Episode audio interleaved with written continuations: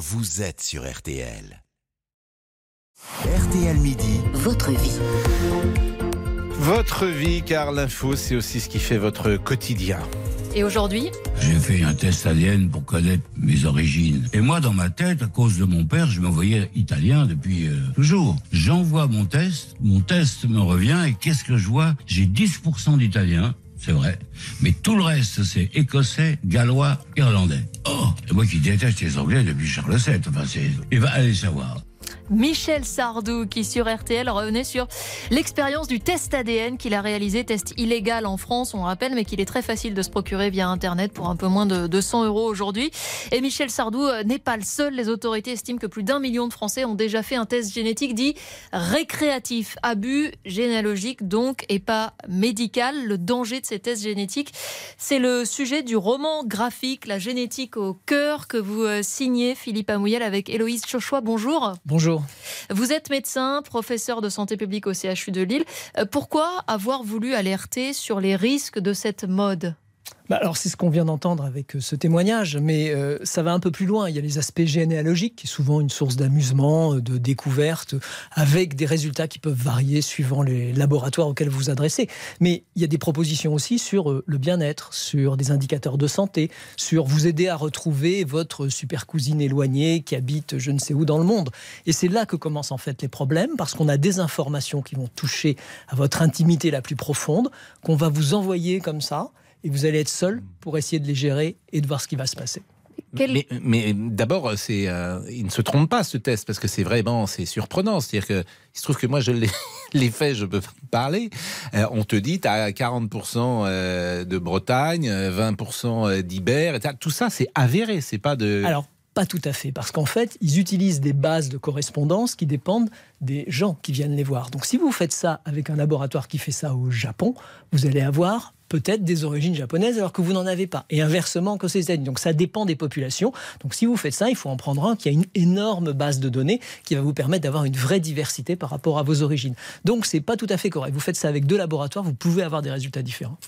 Qu'est-ce qu'on peut apprendre avec ces tests euh, et qui posent problème? Je veux dire, au-delà d'un secret de famille qui était jusque-là encore bien caché. Ah bah, déjà ça, euh, de savoir déjà que votre père n'est pas votre père, euh, ça peut créer des, des drames dans les familles. ça peut. Ça peut, oui. Et de toute façon, vous avez tous les aspects santé. Parce qu'il existe souvent des packages commerciaux. Donc vous avez l'aspect généalogique et puis on vous fait 20% sur le package santé, par exemple. En plus, donc ça va vous coûter quoi Une centaine d'euros, 120 euros.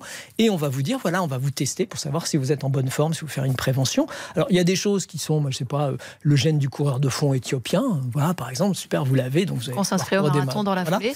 En revanche, vous avez des gènes qui sont associés à des maladies, dont on sait que le- l'effet est important. Les gènes de cancer du sein, qu'on appelle BRCA1, BRCA2, euh, des gènes qui sont associés à un taux élevé de risque de faire une maladie d'Alzheimer, de faire certains cancers. Et là, c'est fait également. Et on vous les met dans un petit document, et puis on vous dit, ben voilà, maintenant vous avez un vrai risque de savoir si vous allez être positif ou pas, ça va laisser une application. Qu'est-ce que vous faites? Vous ouvrez la boîte de Pandore ou pas? Et c'est là que se pose la question. On fait ça d'un point de vue médical, mais on le fait avec un encadrement médical et psychologique. Et là, vous êtes seul. Il y a la question du prix également. Si c'est si accessible, ce n'est pas forcément anodin. Et non, Pas accessible, c'est pas donné. hein. Je crois que c'est 150 euros quand même. hein. Voilà, c'est ça, c'est 150 euros, mais par rapport au coût réel, là, vous avez à peine le coût des, des- des consommables qui vont servir à faire le test. Donc ça veut dire qu'à un moment, ces sociétés euh, vont nécessairement avoir un, un modèle économique qui va nécessiter justement qu'elles puissent survivre. Et cette utilisation par la suite qui est faite de ces informations à des tiers qui peuvent être des industriels, qui peuvent être des industriels du médicament et d'autres personnes, c'est là que se refait la forme. L'idée, c'est souvent que quand c'est pas cher ou quand c'est gratuit, c'est que quand même le produit, c'est vous sur Internet. Il y a- il y a un risque euh, de voir un jour ces données euh, se retrouver aux mains de, de banquiers, d'assureurs qui pourraient nous dire oh là là, euh, vous, on a, on, a, les résultats et on vous prête pas, par exemple? Vous avez vu les problèmes de, hackers sur n'importe quel type de données, y compris des données de santé dans les hôpitaux. Donc ça veut dire que n'importe quelle donnée, une fois qu'elle est sur Internet, avec un hacker qui le veut, va pouvoir la retrouver. On peut même imaginer des recherches. Il y a des gens qui les mettent publiquement sur les réseaux sociaux. Ils disent ouais super, j'ai fait un test, etc. Donc ça donne des informations indirectes. Et à ce moment-là, si vous êtes dans une société qui pousse au maximum ce genre d'approche, si vous êtes un assureur, bah, vous avez une anticipation du risque de la personne que vous allez assurer. Bah, vous n'allez peut-être pas l'assurer ou alors lui coller une police d'assurance extrêmement élevée. Donc c'est des choses qui sont potentielles et c'est ce que craignent le plus nos amis américains qui font énormément de ces tests, c'est ce risque avec euh, ce risque assurantiel. C'est illégal, hein? En France, France, hein. et en Pologne. Mais dans les autres pays, non. Mais C'est les, les deux seuls pays où c'est illégal. En Europe, oui. Mais euh, en France, on peut quand même le commander à l'étranger. Ça, c'est pas illégal. Bah, c'est pas que c'est pas illégal, c'est-à-dire comment voulez-vous qu'on sache si vous avez commandé quelque chose à l'étranger? Il y a personne, c'est- très discret. Vous faites votre commande sur Internet, euh, on vous, la société vous envoie un petit kit de prélèvement, vous Ouais. remettez ça dans une enveloppe, ça repart, les résultats arrivent par Internet. Donc on ne sait pas.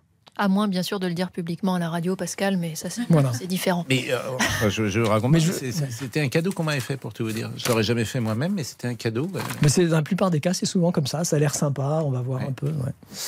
Bah, Bah, merci, merci euh, de ces renseignements. La génétique au cœur, c'est donc le titre de ce roman graphique que vous co-signez avec Héloïse euh, Chauchois. C'est assez euh, passionnant et c'est une bonne révision de nos cours de biologie ou d'SVT pour, pour les plus jeunes, pour se remettre un petit peu dans, dans ce qu'est aussi euh, l'ADN. Merci beaucoup, professeur. Merci à vous. L'info revient dans quelques instants avec le journal de 12h30. À tout de suite.